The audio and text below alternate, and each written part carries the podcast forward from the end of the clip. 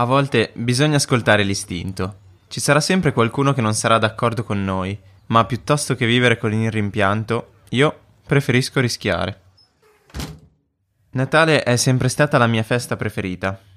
L'attesa, i regali, il pranzo in famiglia, la neve e stare insieme con le persone a cui vuoi più bene al mondo.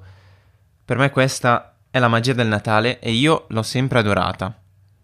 Ma quel Natale sarebbe stato l'ultimo Natale prima di entrare nel mondo del lavoro e da neolaureato la cosa un po' mi spaventava. Non tanto per la difficoltà nel trovare lavoro, ma perché ero certo che avrei voluto intraprendere un percorso che non rispecchiava le aspettative della mia famiglia. Chi ti vuole bene cerca sempre di aiutarti per evitare che tu compia gli stessi errori di chi ci è già passato. È normale. Non mi vedevo in un'azienda, in un ufficio, dietro ad una scrivania a passare i miei futuri 40 anni. Vale la pena rischiare per inseguire quello che voglio? Questo è quello che pensavo. E adesso ti posso dire che... E come se ne vale. Un anno e mezzo fa ho capito che l'unico nemico con il quale mi sarei dovuto confrontare sarei stato solo io. Ed è per questo che ho deciso di sfidarmi, mettermi in gioco, superare le mie paure ed uscire dalla mia comfort zone. Ho iniziato a leggere libri, a cambiare le mie abitudini e a cercare di capire chi fossi realmente e cosa volessi fare davvero nella mia vita. E in questo viaggio fortunatamente non sarò solo. Se lo vorrai, ci sarai anche tu a farmi compagnia e già lo successo sarà il nostro mantra. Io sono Paolo e adesso sono finalmente pronto. Quindi, benvenuto a bordo. Giacca messa, camicia, una spruzzata di profumo e via. Ero pronto per fare una bella impressione. Stavo andando al mio primo vero colloquio. Dentro di me sapevo che quella vita in azienda, in un ufficio, con gli stessi problemi ogni giorno per 40 anni, no, no, non era quello che volevo. Ma ci sono andato lo stesso per accontentare i miei. Arrivo puntuale, mi fanno accomodare in una stanza molto luminosa con una vetrata che dava sulla produzione e sui macchinari. Dentro di me stavo già vedendo il mio futuro lì dentro e ho sentito l'impulso di scappare. Non ho fatto in tempo a realizzarlo che erano già entrati il responsabile delle risorse umane e il direttore marketing. E io cosa avrei dovuto dirgli? Che adoravo la loro azienda e mi sarebbe tanto piaciuto lavorare lì? Non sono tanto bravo a mentire. Mi sono limitato semplicemente a raccontare quello che avevo fatto e quello che mi sarebbe piaciuto fare. E vabbè, comunque colloquio è andato, vedremo poi cosa mi faranno sapere. Nel frattempo ne parlerò con i miei, anche se eh, ti dico, cioè, non è il mio mondo. Cioè, anche se mi dovessero dare 100.000 euro al, al giorno, cioè, mh, non, mi, cioè, non mi piace la realtà. La realtà. E dopo quel colloquio mi sono sentito trattato come se fossi solo un numero, giudicato in base a un pezzo di carta e ai miei risultati scolastici. Era chiaro che quello non era il futuro che vedevo per me. E per fortuna, quelle faremo sapere non ha mai avuto un seguito e non ho mai ricevuto una risposta. Si può sempre cambiare nella vita, è vero, ma io non mi ci vedevo lì e non volevo iniziare sin da subito col piede sbagliato. Quindi mi trovavo di fronte ad un bivio. Continuare su questa strada, quella che fanno la maggior parte delle persone, sapendo quello che mi aspettava, Oppure rischiare tutto, buttarmi in un mondo che non conoscevo, ma che forse poteva rendermi felice. Non ho mai avuto dubbi, sceglierei sempre la seconda. Prima di diventare uno dei più grandi autori di successo americani, Charles Bukowski non se la passava affatto bene. Aveva problemi di alcolismo, un passato complicato, ma custodiva un sogno, quello di diventare uno scrittore.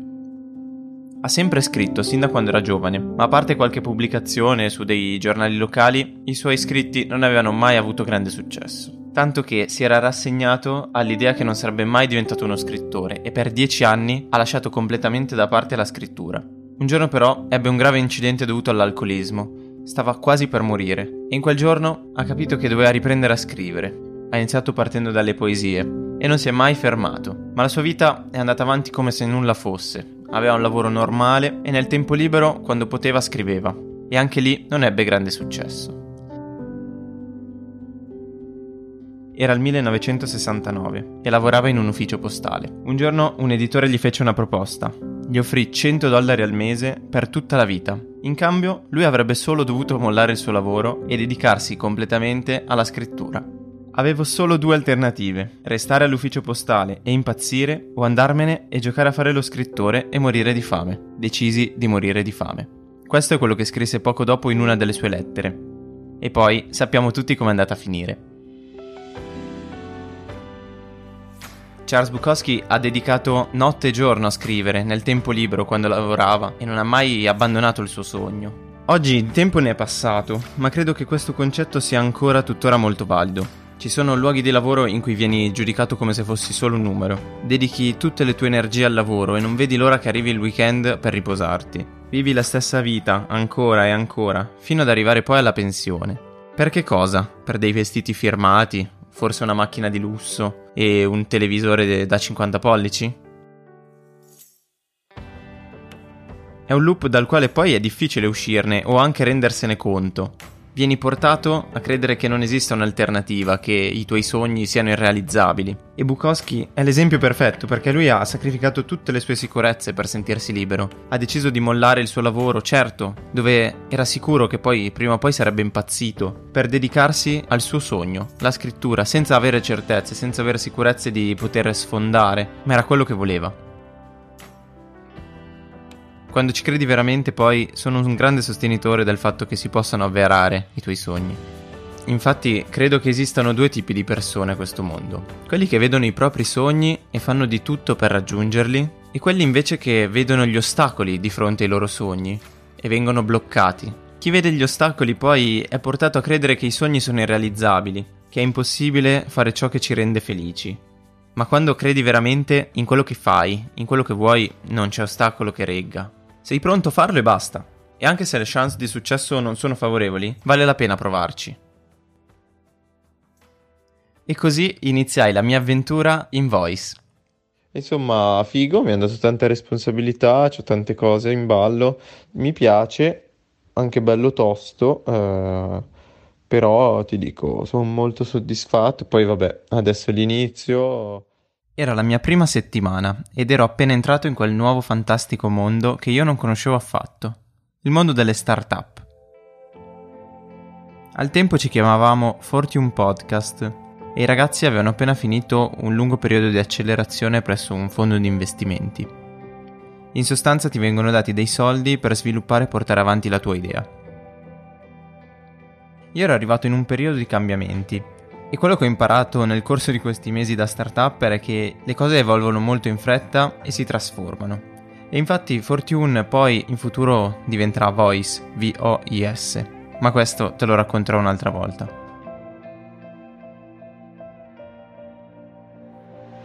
Ho sempre visto quell'avventura come se fosse una sorta di master post università, un'occasione dove potessi imparare davvero tante cose, mettermi in gioco e provare sul campo quello che fosse davvero il digital marketing. In più, ero stato affascinato dal mondo del podcast, tanto che me ne ero innamorato.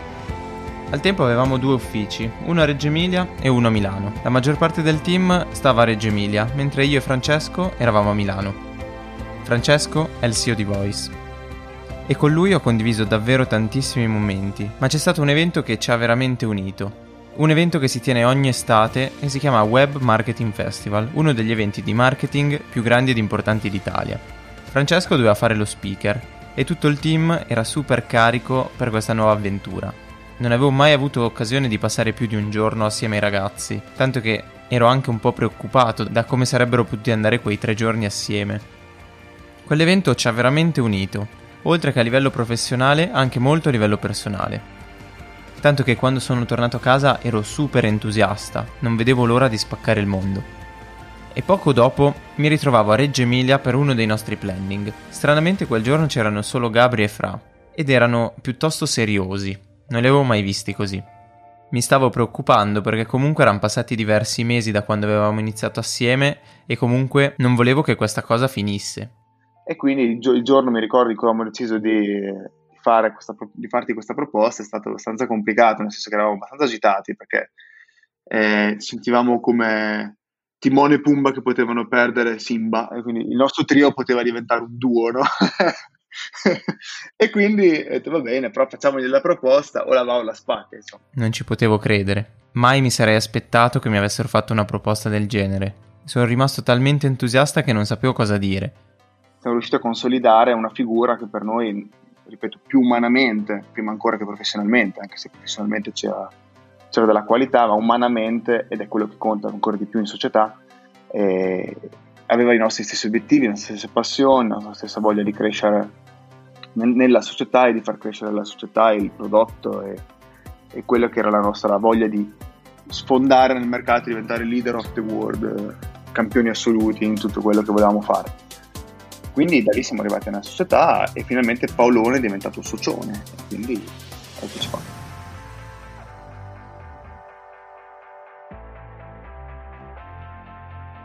Mi sono sempre sottovalutato e quel giorno però ho capito che in fondo in fondo anch'io avevo del valore. Tutti noi abbiamo del valore. Basta solo trovare le persone e l'ambiente giusto che ti aiutino a sbloccarlo. Per me quel giorno è stato un punto di inizio e ripensandoci oggi, in un anno e mezzo sono cambiate davvero tante tante cose, ma magari ne parliamo la prossima volta.